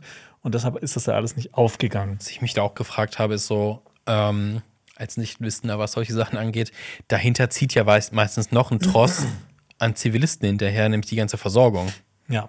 das, das findet ja irgendwie auch in dem Film gar nicht so richtig statt. Also das ist ja nur, um das nochmal so organisatorische, das ist ja eine Massenbewegung, das ist ja krass. Ja. Genau. Und äh, das war jetzt der erste Teil, der Beginn des Russlandfeldzugs und die Auswirkungen. Ähm, Im Film ist es ja so, Napoleon wird direkt nach Elba verbannt, weil er es in Russland verkackt hat. Upsi. Und ganz ehrlich, das hat mir richtig wehgetan, weil das ist, das ist wirklich, das ist sowas von Hanebüchen. weil äh, zwischen dem Russlandfeldzug und äh, Napoleons Verbannung lagen zwei ganze Jahre. Und ähm, also in Wirklichkeit führte der Feldzug nicht zu Napoleons Verbannung, aber er war auf jeden Fall der Hauptgrund für seinen Niedergang, ähm, weil seine Vorherrschaft in Europa hat, der, hat dieser Feldzug halt extrem geschadet, weil die europäischen Sta Staaten gemerkt haben, dass Frankreich eben geschwächt wurde, dass sie eine verdammt große Niederlage eingefahren haben. Ähm, und bisher hatte ja Frankreich vor allem durch seine militärische Dominanz quasi so den Laden zusammenhalten können. Und äh, Frankreich hatte eigentlich Frieden mit Österreich und Preußen. Aber kurz dann nach dem Russlandfeldzug wurden die sechste Koalition äh, dann äh, gegen Napoleon gegründet, wo dann Österreich und Preußen auch mit dabei waren. Und eine Sache wurde ausgelassen, und ich glaube, das tut auch ganz vielen Leuten da draußen weh, weil es neben dem Russlandfeldzug ein weiteres, ein weiterer Sargnagel für, für Napoleons Karriere war. Und zwar Hast du eine Idee? Eine. Schlacht. Die Völkerschlacht. Die Völkerschlacht von Leipzig, die hat Napoleons Schicksal dann endgültig besiegelt. Äh, Russland, Preußen, Österreich, Schweden und kleinere Fürstentümer kämpften gegen Frankreich und seine Verbündeten, wie zum Beispiel dem Rheinbund. Und um die 600.000 Soldaten sollen in dieser Schlacht gekämpft haben. Es gibt auch in Leipzig, da war ich auch letztes Jahr, gibt es ein riesiges Völkerschlachtdenkmal. Denkmal, Da war ich auch und das ist, ich habe das auf Bildern gesehen. Ich habe das ein bisschen unterschätzt, weil das Ja. ist wirklich extrem riesig. Und ähm, ja, Napoleon wurde letzten Endes in Leipzig besiegt und zog sich dann hinter den Rhein zurück. Der Rheinbund zerbrach dann und auch viele Staaten aus dem Rheinbuch haben sich, äh, Rheinbund haben sich dann gegen Frankreich gewandt. Äh, die Invasion Frankreichs stand dann kurz bevor. Napoleon hat auch den Rückhalt in der Bevölkerung verloren. Eben so, es wird so gesagt, so nach Russland haben die ihm verziehen. Nochmal, so, okay, du hast jetzt eine große Niederlage ist gefahren. cool, aber das ist zweimal, ja. ja, ähm, aber mit, mit, äh, mit, mit Leipzig wurde es dann komplett besiegelt und man muss sich auch mal vorstellen, dass die Franzosen schon nach dem Russlandfeldzug kriegsmüde waren. 25 Jahre, die ganze Zeit nur Kriege, die hatten einfach keinen Bock mehr. Mhm. Ja. Und ähm, Napoleon hat auch so ein bisschen gehofft, dass die französische Bevölkerung dann zu den Waffen greift, sobald ähm, Mhm. die Truppen in Frankreich einmarschieren von der Koalition. Ähm, Napoleon hat dann zwar noch einige Schlachten gekämpft und es wird immer gesagt, auch dass das mit, mit seine taktisch besten Schlachten waren in Frankreich, aber am 31. März 1814 musste er sich dann geschlagen geben. Und das war für mich, wie gesagt, ne, die Auswirkung, dass Napoleon nach Russland direkt nach Elba verbannt wird. Das, ich fand das tat ein bisschen weh. Ja. Wie war es bei dir? Es, es ist, also, ich wusste Hattest du die Geschichte noch so im Kopf, so nee, ungefähr? so, also oder? ich wusste nicht mehr ganz genau, wann welche Schlacht da war. Aber für mich wirkt es dann auch so ein bisschen komisch, dass er halt so direkt nach der Schlacht so von wegen filmtechnisch macht das irgendwie Sinn, wenn du so eine Geschichte erzählen willst. Aber Vor allem, die wenn du es verkürzen willst, ja. Ja, die Realität aber wieder mal ähm, komplexer, als es im Film darzustellen ist. Und klar hätte man jetzt irgendwie noch zwei Jahre napoleonische Zeit weitererzählt und auch noch die Schlacht von Leipzig Mhm. mit reingenommen, wäre es krass geworden. Und Ridley Scott hat gesagt, ja, ich mache hier nur zweieinhalb Stunden, das muss reichen. Mhm. Ähm, gut, vielleicht hätte man eine Schlacht davor dann auslassen können. Aber die waren, gefühlt sind irgendwie alle diese Schlachten irgendwie wichtig für die, für die Erzählung. ja, das macht ein ich bisschen meine, schwierig. Napoleon Ja. hat 60 Schlachten in seinem Leben. Mhm. 60 Schlachten wären zwei pro Minute, wenn du einen zweistündigen, äh, zwei, nee, nee, äh, für eine Schlacht zwei Minuten, Mhm. wenn du einen zweistündigen Film hast. Ja. Es ist, es ist, wie gesagt, ist schwierig, aber ja. warum dann einen Film über alles machen? Äh, es war noch innerhalb von Russland, gab es auch noch eine, eine Frage, wurde Moskau wirklich erst niedergebrannt, als die Franzosen angekommen sind? Äh, ja, am 14. September 1812. Und es gab sogar einen Moskauer Polizist, der den Kreml anzünden wollte, wo Napoleon residiert hat. Äh, der wurde aber gestoppt und nach seinem Geständnis auf Napoleons Befehl mit einem Bajonett getötet. Uh. Also kurzen Prozess gemacht. Aber war es wirklich komplett leergeräumt, Moskau? Weil das war ja echt so, dass wir also- alle weg waren. Einfach wirklich alles. Ja, also, es, also äh, soweit ich mich erinnern kann, ich nicht, bin nicht 100% sicher, waren schon der Großteil der Menschen war weg und Mhm. ein Großteil der Vorräte und äh, Tiere und alles Ja. Mögliche. Muss man auch schon sagen, das war einer der, der äh, schauerlichsten Szenen quasi mit im Film. Auch so diese, diese, dieses verlassene Moskau hatte so was Apokalyptisches. Ja. Das fand ich schon, das war schon sehr stimmungsvoll inszeniert auf jeden Fall. Ja. Ich finde, was auch nicht so ganz rüberkommt, ist, dass Russland dafür extrem geblutet hat, auch für diesen Feldzug. Also die haben, hatten auch extrem große Verluste, auch wenn es immer so wirkt, so, ne, die haben diese verbrannte Erde-Strategie, die machen jetzt bestimmt nicht so viele Verluste, aber es war schon extrem krass und das äh, russische Reich musste sich danach auch äh, eine Weile erholen. Und ähm, damit kommen wir zum nächsten Punkt, zum, äh, zum letzten Punkt äh, hier bei den ähm, Großen Fehlern. bei den großen Fehlern, genau. Äh, Und das ist die Rückkehr von Elba. Im Film wird es mal wieder so erzählt: Josephine, Josephine. Hat er was Ja, das war ja schon mal äh, der Grund dafür, dass er nach, äh, von Ägypten nach Frankreich zurückgekehrt ist, dass sie ihm fremd gegangen ist. Und im Film wirkt es so, als ob äh, Napoleon wegen Josephine aus dem Exil, aus seinem Exil zurückkehrt, weil sie ja mit dem russischen Zaren gesehen worden ist und äh, Napoleon darüber gelesen hat. In echt ist es aber so, dass Napoleon ähm, schon erfahren hat, dass Josephine gestorben ist, während er noch auf Elba war. Ähm, und es wird auch erzählt, dass er sich zwei Tage lang im Zimmer eingeschlossen haben soll. Ähm, insgesamt verbrachte Napoleon neun Monate und 21 Tage im Exil, im Exil, bevor er nach Frankreich zurückgekehrt ist. Und auf Elba hat er nur auf die richtige Gelegenheit gewartet, Also gar wieder zurück nach Frankreich zu kommen. Es hat nichts mit Josephine unbedingt zu tun gehabt. Ähm, nämlich ähm, Frankreich musste auch ziemlich büßen dafür, äh, als, als ähm, äh, Frankreich besiegt worden ist. Äh, die Grenzen wurden auf die von 1791 zurückgesetzt. Und das sorgte auch Missfallen, für Missfallen in der französischen Bevölkerung. Äh, Steuern und Nahrungspreise gingen nach oben. Die Flaggen mit der Trikolore, die wir auch heute noch kennen, wurde mit der weißen Flagge und den Fleur de Lis der, des, äh, der, der Royalisten, des, äh, der Bourbon ersetzt. Und die, die Trikolore war ja, die ist ja auch, die ist auch sehr prägnant im Film vertreten und die war ja auch ein Symbol der französischen Revolution und auch für ähm, ein Symbol für zahlreiche Siege. Äh, außerdem war, waren auch viele mit der Behandlung ähm, durch die Royalisten einfach nicht einverstanden, auch mit der Behandlung von Veteranen der Grande Armee von Napoleon.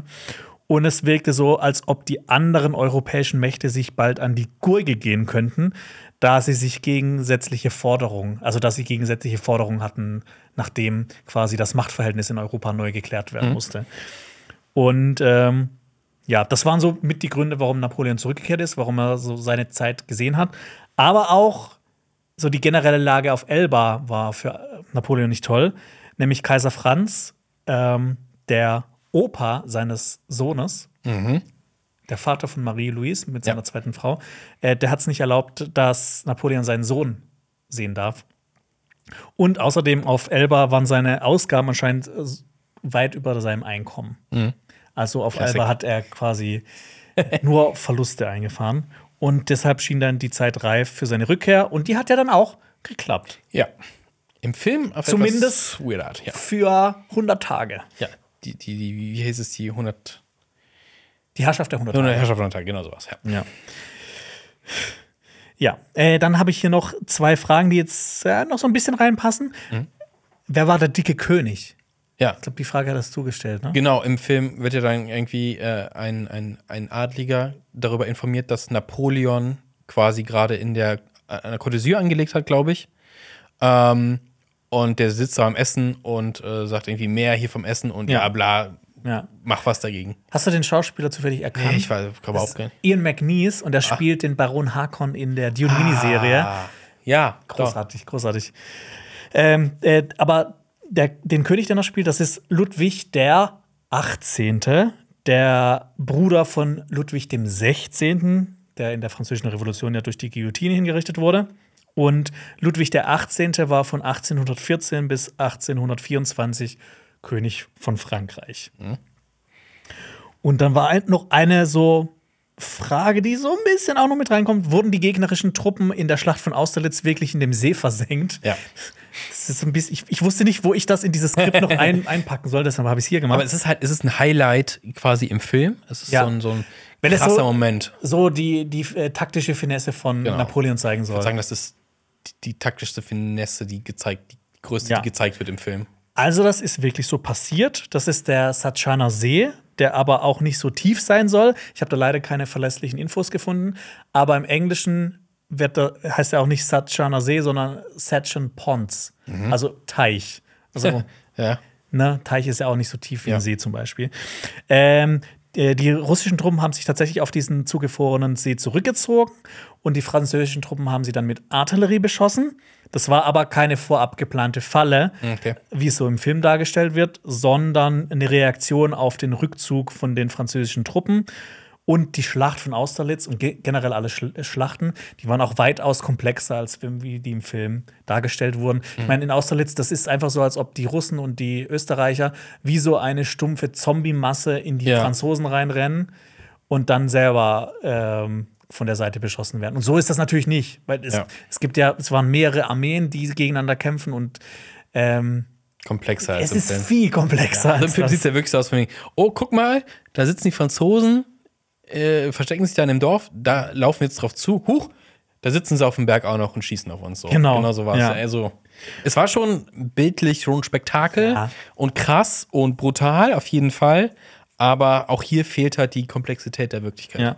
Quellen sprechen nämlich ähm, von, in Anführungsstrichen, nur 200, zwischen 200 und 2000 Toten.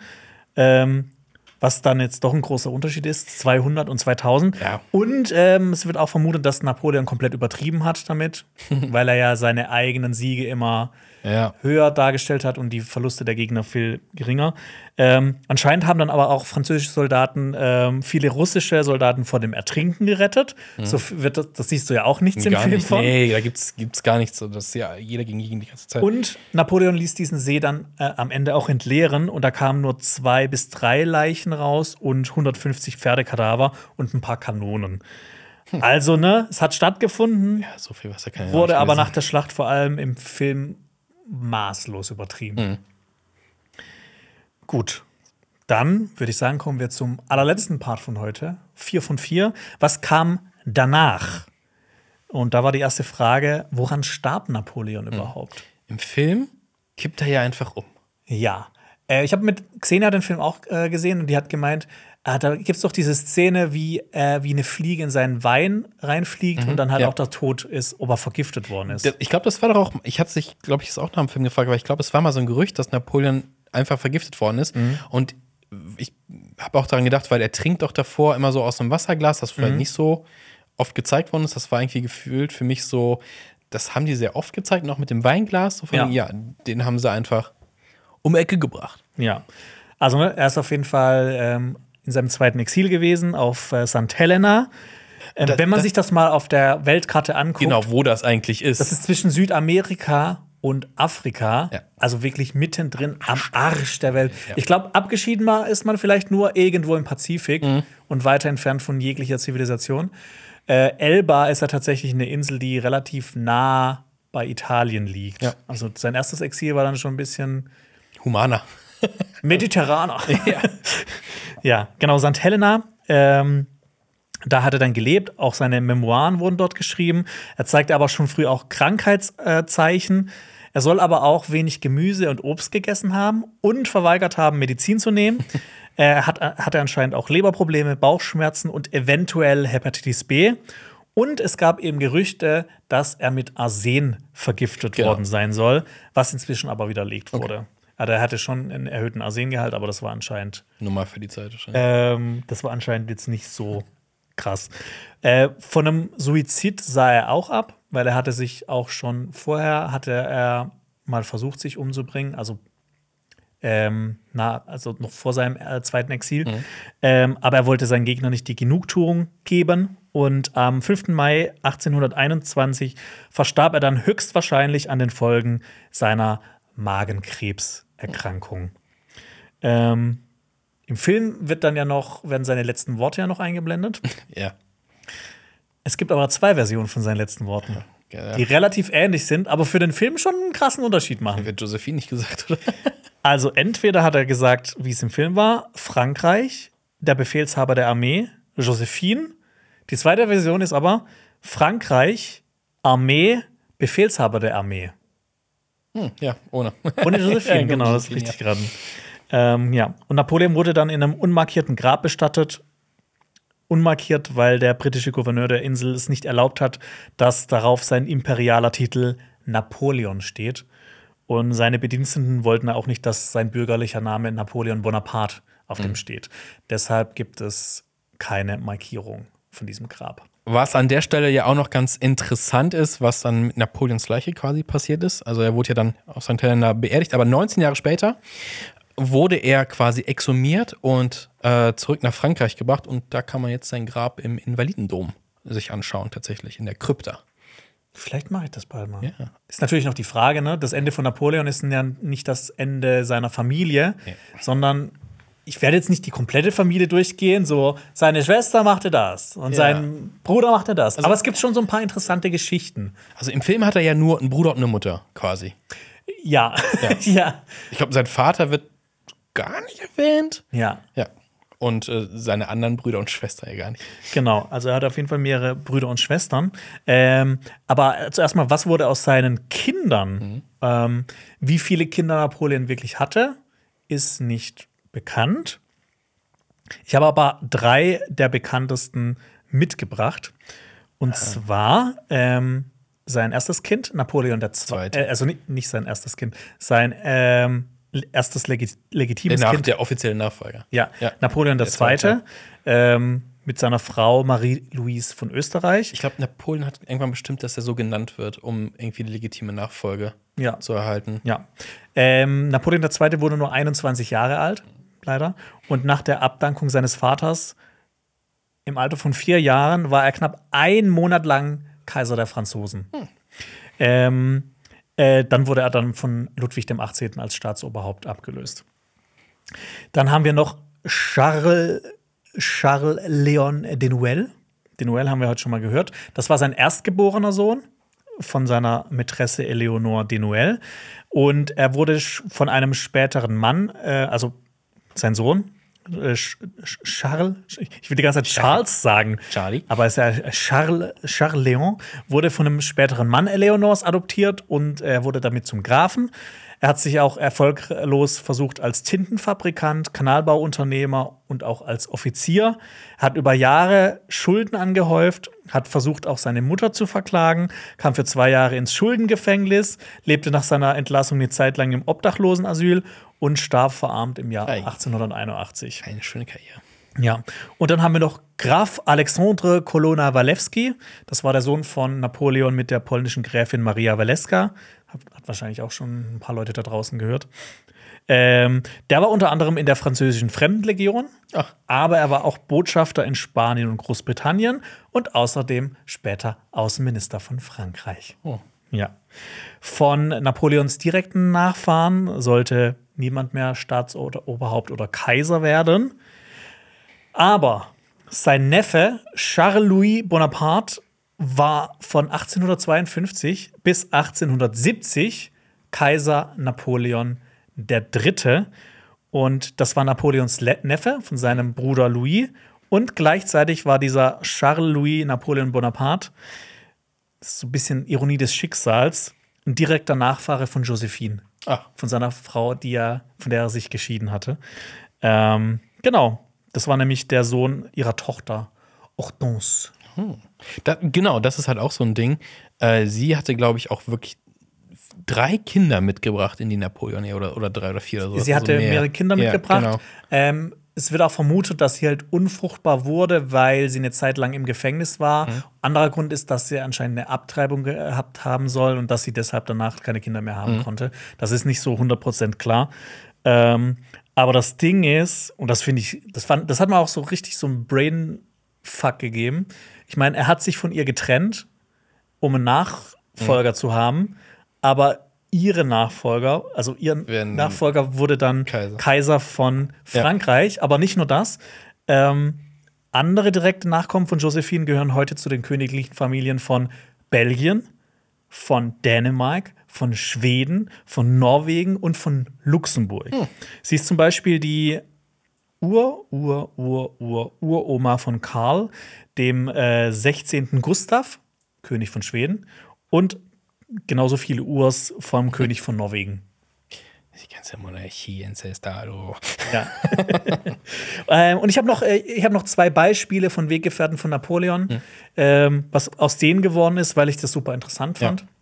Wie gesagt, ich kann diesem Video nicht alle aufzählen, weil das, Nee, das einfach- sind ja wirklich viele Figuren. Viel. Aber ich habe die zwei interessantesten mitgebracht und zwar Joseph Bonaparte, sein Bruder, der auch sehr prominent im Film vorkommt. Mhm. Der war während der äh, Herrschaft von Napoleon zwischenzeitlich ja mal König von Neapel und auch König von Spanien. Ja, kommt ja auch nicht, nicht wirklich vor, ne? Also Gar gar nicht. nicht.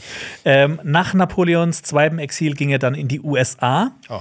Und da kam es auch dazu, dass äh, revolutionäre Mexikaner ihm angeboten haben, Kaiser von Mexiko zu Oh. werden, was er aber abgelehnt hat. Schade. Und äh, später zog er aber wieder von, äh, äh, von den USA nach Europa, wo er dann in Florenz verstarb. Und ein anderes Beispiel für einen ehemaligen Weggefährten von Napoleon, das fand ich mit am krassesten, ist Jean-Baptiste Jules Bernadotte. Das war ein General und Marschall in Napoleons Armee und er kämpfte auch in vielen Schlachten, zum Beispiel auch in der Schlacht von Austerlitz. Der wird, ähm, nee, das ist nicht da. Ähm, und der sollte dann zu Karl dem 14. Johann König von Schweden werden. Also ein General von ihm wurde einfach König, König. von Schweden, weil der eigentliche König von Schweden war kinderlos und die haben halt einen Nachfolger gebraucht und er schien einfach geeignet. So einfach geht das. Und auch wieder Ironie des Schicksals. Rate mal, was er als König von Schweden gemacht hat, wie er Napoleon gesinnt war. Boah, ich habe keine Ahnung. Hat er wieder angegriffen? Russland. Nee. In der Völkerschlacht von Leipzig Ja. war er nicht auf der Seite von Napoleon, Ach so. sondern er hat mit den schwedischen Truppen gegen ihn ah, gekämpft. okay, wow. Also so 180, 180, zweimal 180 Grad. ist- Ja, Ja. ja, das kam tatsächlich auch sehr oft vor in Napoleons Leben, dass sich so ehemalige Weggefährten So leicht später entweder ihn verraten haben Ja. oder sich später gegen, gegen ihn gewendet wilde haben. Zeiten. Ja, und äh, damit sind wir am Ende dieses Videos angekommen. Ähm, mir raucht der Kopf. Ich habe mich wirklich ein oder zwei Ja. Monate lang, ich weiß gar nicht mehr, wie lange, sehr intensiv mit Napoleon auseinandergesetzt, super viel gelesen, diese elendig lange Biografie von ihm gelesen. Filme und geguckt. Film geguckt, Ja. Mhm. andere Filme geguckt. Es hat super viel Spaß gemacht. Ich habe mir ein bisschen mehr erhofft von dem Film. Ja. Finde ich ein bisschen schade, dass der jetzt Ja. nicht ganz so doll ist, aber es gibt so viele, viele andere Filme und Sachen von Napoleon. Ich, ich, ich gebe euch ein paar Tipps. Äh, Waterloo von 1970 ist großartig. Äh, ich bin, falls ihr gerne Games spielt, Empire Total War. Ja. Das ist ein richtig geiles Spiel äh, zu dem Thema. Äh, Krieg und Frieden Ja. vom gleichen Regisseur von Waterloo oder auch das Buch von Tolstoi. Äh, kann man auch jedem ans Herz legen. Und ähm, ja, Ja. Marius. Ja, vielen Dank für den ganzen Input. Ich finde, es zeigt halt auch, was für ein Potenzial hinter dieser Geschichte steckt, hinter Napoleon und der ganzen Re- Revolutionszeit auch. Ja. Und dass es wirklich, wirklich ein bisschen schade ist, dass Ridley Scott eher auf Geschichte gepfiffen hat. Ja, aber ich meine, wir bekommen ja auf jeden Fall noch eine zweite Chance. Richtig. Mit der HBO-Serie von Steven Spielberg produziert und auch Regie geführt. Basierend Fukunaga. Basierend. auf Stanley Kubricks Drehbuch. ja, da bin ich super gespannt Ja. drauf. Wir Und wissen aber noch nicht wann, ne? Wir Ja. wissen es noch nicht genau. falls ich oder wir irgendwas nicht korrekt dargestellt haben hier im Video, dann tut es uns auf jeden Fall leid. Schreibt uns das gerne bitte in die Kommentare, vor allem Geschichtsfans da Ja. Genau. draußen, Historiker, Historikerinnen. Ähm, ist ein super komplexes Thema, wie gesagt. Und ähm, falls wir irgendwas ne, Quatsch geredet haben, gerne. Gerne korrigieren. Wir Sagt's sind ja, uns. sind keine Historiker. Wir Ja. ziehen unsere Schlüsse aus dem Wissen, was wir uns eingeeignet haben. Gut. Dann äh, schaut euch gerne noch weitere Videos an. Zum Beispiel hat Mr. Wissen to Go Geschichte äh, viele Videos gemacht über die Französische Revolution. Oder wir haben auch so ein Video wie hier schon mal in ähnlicher Form gemacht, nämlich zu Oppenheimer. Und äh, ja, dann hoffe ich, ähm, dass wir uns bald wiedersehen. Hier auf Cinema Strikes Back. Bis dann. Ciao. Ciao. Au revoir. Au revoir. L'état, c'est moi. Das war ein Podcast von Funk.